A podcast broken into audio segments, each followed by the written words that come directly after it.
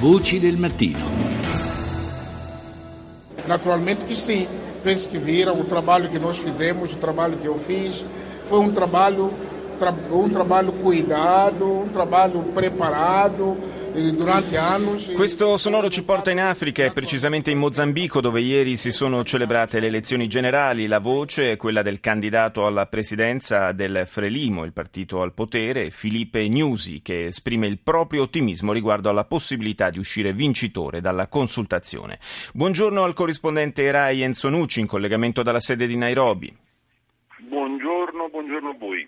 Ovviamente è troppo presto per azzardare delle previsioni sull'esito del voto in Mozambico, lo scrutinio si è tenuto ieri, insomma i tempi poi per conoscere il risultato naturalmente sono abbastanza lunghi, visto che si tratta di un paese fra l'altro in cui una fetta consistente, circa il 70% della popolazione vive in aree rurali, ma ci offre una buona opportunità per parlare del Mozambico, che è un paese fra le altre cose con delle prospettive interessanti dal punto di vista economico grazie alle proprie risorse naturali.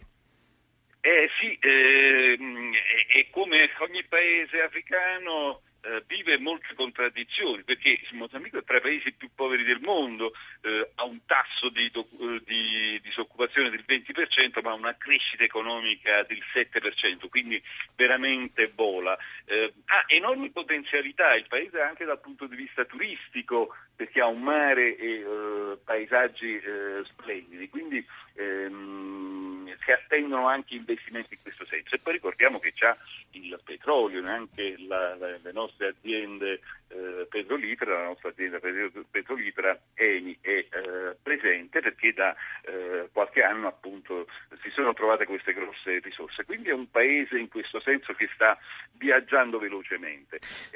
Queste elezioni sono un test, abbastanza scontato il risultato, perché il Frelimo, che è il fronte di liberazione del Mozambico, ha potere dal 75, da quando cioè ottenne la liberazione dalla presenza portoghese, e al potere ininterrottamente.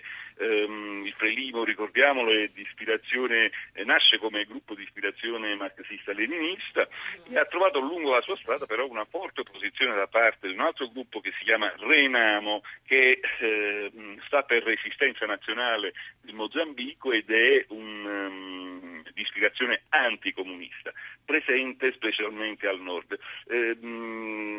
C'è molta corruzione in questo paese e infatti queste elezioni saranno un po' un test, anche se sarà scontato il risultato, perché il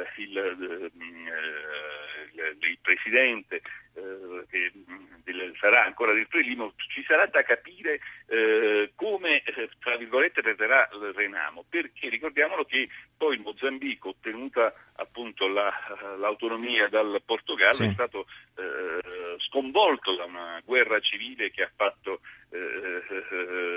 milioni di una guerra che si è conclusa nel 92, ma che ancora insomma ha lasciato qualche strascico e delle divisioni abbastanza profonde nella società mozambicana. Profonda, appunto, che 2 anni fa sono ripresi questi scontri, e nel nord del paese il Renamo, appunto il gruppo del Renamo, ha riorganizzato la guerriglia ed è ripartita. Poi è stato firmato ad agosto scorso, quindi 2 mesi fa, di nuovo un cessate il fuoco, e bisogna capire le percentuali con cui perderà il Renamo, cioè se il Renamo otterrà qualche piccolo risultato elettorale, questo significherà anche calmare gli animi.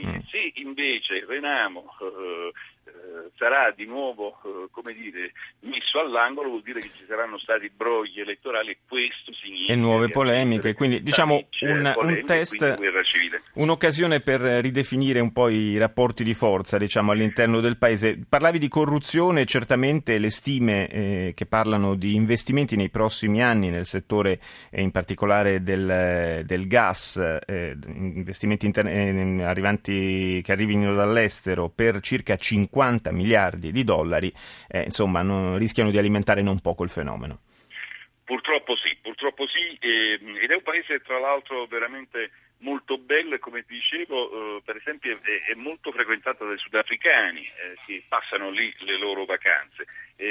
Sulla carta è un paese che ha grandi possibilità, enormi possibilità, che potrebbe dar lavoro e da vivere ai suoi 10 milioni di abitanti, nonché grandi risorse nell'agricoltura. E allora staremo a vedere intanto quale sarà il risultato del voto. Io nel frattempo ringrazio il corrispondente Rai da Nairobi Enzo Nucci per essere stato con noi stamani. Ti auguro una buona giornata. A voi.